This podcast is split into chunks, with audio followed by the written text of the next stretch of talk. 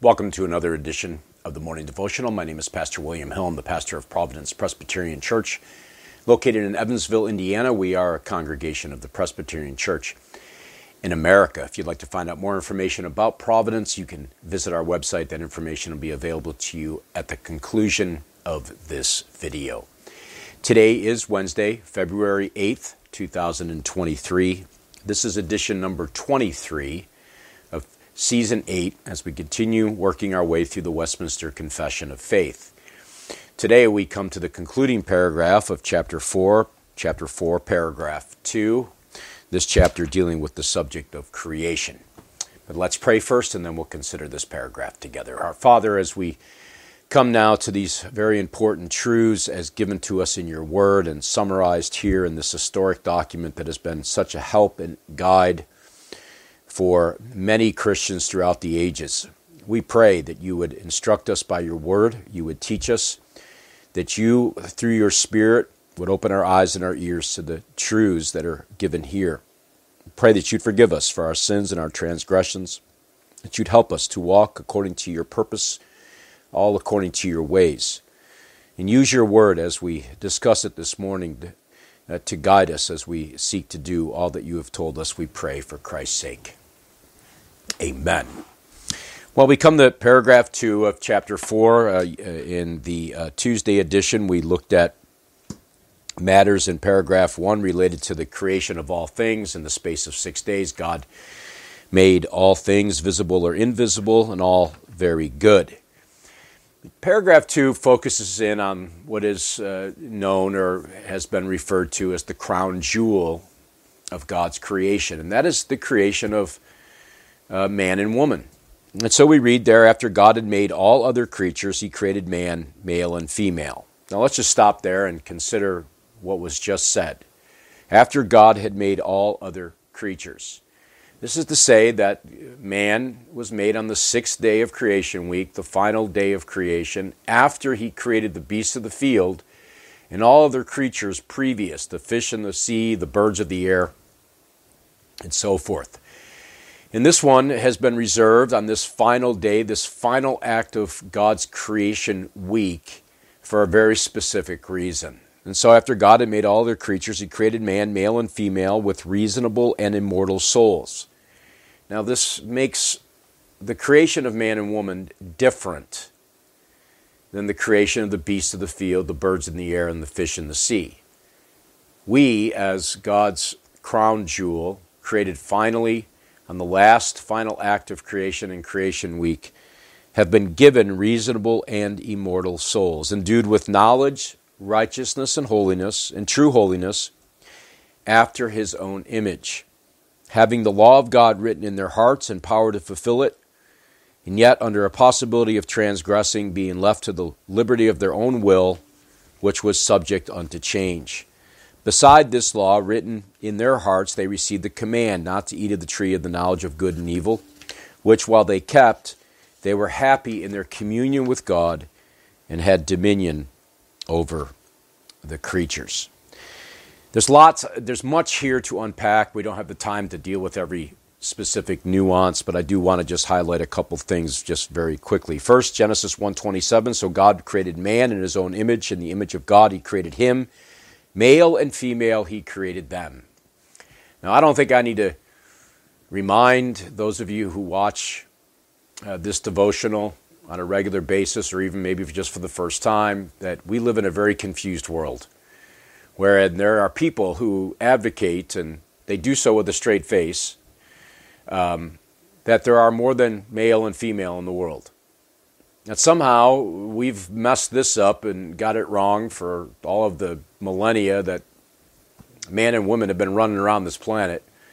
That somehow there are more than two sexes. You know, I hate to disappoint those people, but well, actually, I really don't care. The fact remains is that God created uh, he created man in his own image. In the image of God, he created him. Male and female, he created them. So, whatever the world is trying to tell us about this issue, uh, let God be tr- uh, true and every man a liar. God made us male and female. That will never change. That is the way it's been. It's been that way since creation. It will be that way until the end. It will always be that way. It is never changing. It is foolishness, of course, for men to rebel against this, but it's really the outworking and the consequence of their own sin and rebellion against a holy God. But God made them male and female. The Word of God makes that very clear, and of that there is no question. It's not even really a matter of interpretation, it just flat out says it. Male and female, He created them. Done. End of discussion. Now, with this creation, he endowed them with reasonable and immortal souls. Now, this is different, as I've mentioned already, from the creation of the beasts of the field and the birds of the air and so forth and so on. Genesis 2 7 Then the Lord God formed the man of dust from the ground and breathed in his nostrils the breath of life, and the man became a living creature. This is to say that God made us body and soul. He made us, He fashioned us this way. We, we have bodies because God gave those bodies to us. We have a soul, and as the confession rightly states, it's an immortal soul. That is to say, the soul will never die. It'll either live on in eternity and apart from the comfortable presence of God, or will live on in eternity in the comfortable presence of God. But in either case, the soul will live forever. Uh, so we are body and soul. We are unique. We have been endued with knowledge, righteousness, and true holiness after God's image. Now, this means that we were made in the image of God. Now, this doesn't mean we look like God. God doesn't have a body, He doesn't have visual appearance in the sense that we do. He is a pure spirit. We've already considered that from chapter 2. But it does mean that we are rational creatures, that we are able to reason, that we can think, that we can make decisions, that we can work through problems, that we can do all sorts of things that an intelligent being should be able to do. And God has given that graciously to us. He did not create us as automatons, we are not robots. We are people that have. Um, have been endued with knowledge, righteousness, and true holiness. Now, this is, of course, the status of man before the fall true knowledge, true righteousness, and true holiness. And there are plenty of verses to support that. I don't have the time to go read them, but you can see them. They're in the notes of the video as well as on the websites, um, and as well as uh, there uh, at the beginning of this section as I'm discussing it. He placed the law of God on their hearts. That is to say, that they knew right from wrong. They were given a conscience and they were given um, means by which they know right from wrong because the law of God was written there for them. And this is why Adam and Eve, when they fell in the garden, they hid themselves and they were afraid and they heard the they heard the sound of God walking in the garden and they went and hid. Well, why did they do that? Because they had a guilty conscience. And they wanted to get away from him because he knew what they had done. And so he's given them the law, he gave them the power to fulfill it, but they were mutable creatures, as we are mutable creatures. And so they had the possibility of transgressing as they were left to the liberty of their own will, which was subject unto change. This is precisely what the confession means here. That they did have the ability to keep the law of God. What was that law? That which was written in their hearts. But more specifically, as the confession says, this command not to eat of the tree of the knowledge of good and evil, which while they kept, they were happy in their communion with God. Genesis 2:17 But of the tree of the knowledge of good and evil thou shalt not eat of it for in the day that thou eatest thereof thou shalt surely die. Now we know what happens and uh, we'll get to the matters of the fall here soon enough in chapter 6. But we know what happens. Man exercises this liberty and they sin against a holy God and they fall in the garden. And then they are, of course, removed from his comfortable presence as they were initially uh, created.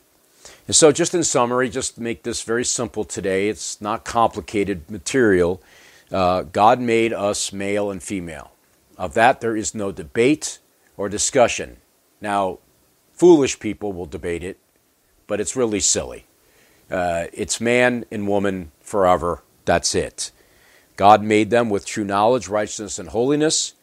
They made, he made uh, man and woman after his own image with the ability to think, reason, make decisions, do commit, uh, make choices, and On and on it goes. Uh, the law of God was written there on their hearts. That's why even the unregenerate know right from wrong. They know that murder's wrong. They know that this stealing is wrong. They know this is. Why do they know that? Because they read the Bible? Perhaps, but the real reason is, is because the, God gave them a conscience. And while they work really hard to suppress that information in them, the fact remains is that they do know right from wrong. And why is that? Because God made them after His image. Of course, our first parents had the, the ability to fail, they had the ability to fall, and they chose that route because they would not keep the command that God gave to them. Had they kept it, they would have been happy in their communion with God, and they would have continued in their dominion over the other creatures.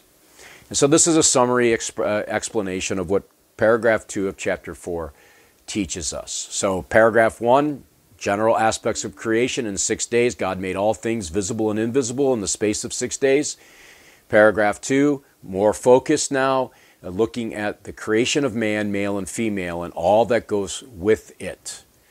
And this concludes, then, therefore, the entire chapter on matters related to the doctrine of creation. Well, I trust these times are helpful for you. I hope they are. If you have any comments or questions, you can leave me a note. The way to reach me is there before you on the screen.